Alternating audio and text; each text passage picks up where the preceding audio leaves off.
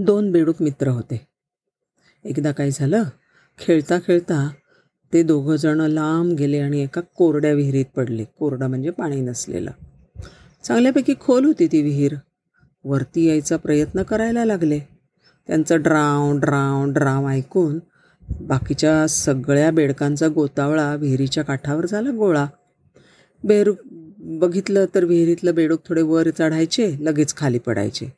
जागोजागी त्यांना खचटायचं विहीर म्हणजे कडेला एकदम ती अशी गुळगुळीत केलेली असते ना.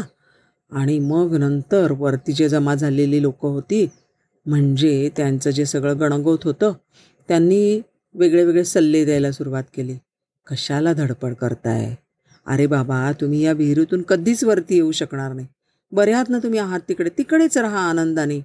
एवढं अंतर तुम्ही कसे काय वरती चढून याल? छे छे छे छे. शक्य होणार नाही. उगच रक रक्तबंबाळ व्हाल. त्यापेक्षा तुम्ही आहार ति आहार तिकडेच राहा. बाहेर बिलकुल येऊ नका. काय झालं? दोनपैकी एका बेडकाने तो सल्ला ऐकला. आणि त्याने त्याचा सगळा प्रयत्न सोडा सोडला. विहिरीच्या तळाशी केला.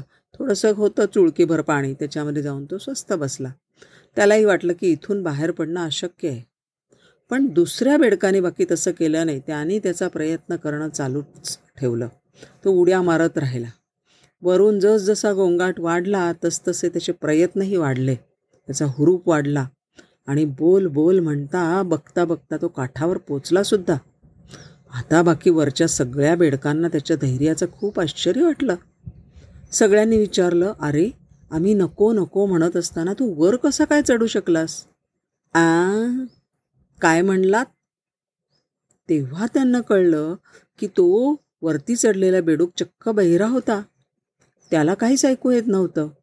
आणि उलट त्याला मात्र असं वाटत होतं की हे सगळे वरचे बेडूक त्याला ओरडून ओरडून प्रोत्साहन देत आहेत म्हणून तो वरती चढण्याचं धाडस करू शकत होता. आपल्यालाही आयुष्यात कधीकधी असं बहिरी बहिरं होणं आवश्यक असतं बरं का? खूप लोक आपल्याला सांगतात अरे नको जमू नको करूस असं. हे करणं शक्य नाही. तुला आता ह्या वयामध्ये लॉयर होणं शक्य नाही तुला वकील होणं शक्य नाही. तू ह्या वयामध्ये ह्या डोंगर चढून जाणं अशक्य कोठे? एवढा मोठा प्रवास तुला कसं शक्य आहे? परंतु कसं आहे ना की इतिहासात आपण जेव्हा डोकावून पाहतो तेव्हा आपल्याला असं दिसतं की अकल्पनीयरित्या विलक्षण यशस्वी झालेले लोक बहिरे होते किंवा त्यांनी नकारात्मक गोंगाट करणाऱ्या गोष्टींसमोर त्यांनी फा ठार अगदी बहिरे असण्याचं सोंग केलेलं होतं. आपल्याला थॉमस अल्वा एडिसनची गोष्ट माहिती आहे का? थॉमस अल्वा एडिसन जेव्हा लहान होता तेव्हा त्याच्या शिक्षकांनी त्याला पार मंदबुद्धी ठरवून टाकलं होतं आणि शाळेतून नावसुद्धा काढून टाकलं होतं. त्याच्या आईनं शिक्षकांच्या सांगण्यापुढे ठार बहिरं व्हायचं ठरवलं. तिने काय केलं? तिने एडिसनला प्राथमिक शिक्षणाचे धडे दिले आणि ह्याच एडिसनने पुढे साक्ष चमत्कार घडवले. शेकडो शोध त्यांनी लावले. आणि सगळ्यात क्रांतिकारक शोध म्हणजे विजेचा बल्ब. त्यासाठी त्यांनी किती प्रयोग केले माहिती आहे दहा हजार. दहा हजार प्रयोग केले. सगळं जग त्याला सांगत होते की हे होऊ शकणार नाही. पण त्यावेळेला तो जगासाठी पा त्याला ज त्यांनी जगाला पार ऐकलं नाही. ठार बहिरा झाला. आणि स्वतःची दुर्दम्य इच्छाशक्ती जागू ठे जागी ठेवली. आणि एके दिवशी त्याला यश मिळाला. सग आणि एडिसन जिंकला आणि पुन्हा एकदा जग हारलं.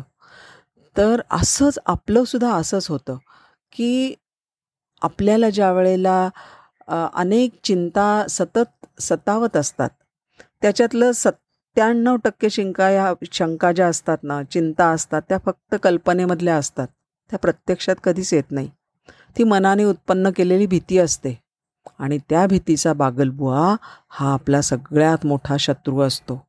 आणि म्हणून ह्या भीतीला जिंकण्यासाठी त्या भीतीच्या पुढे बहिरे असण्याचं सोंग व्हावं लागतं सोंग घ्यावं लागतं.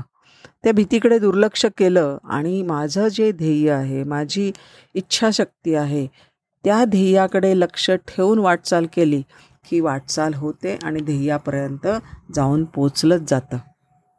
म्हणून मोठे लोक असं म्हणतात बहिरे व्हा आणि यशस्वी व्हा. नमस्कार.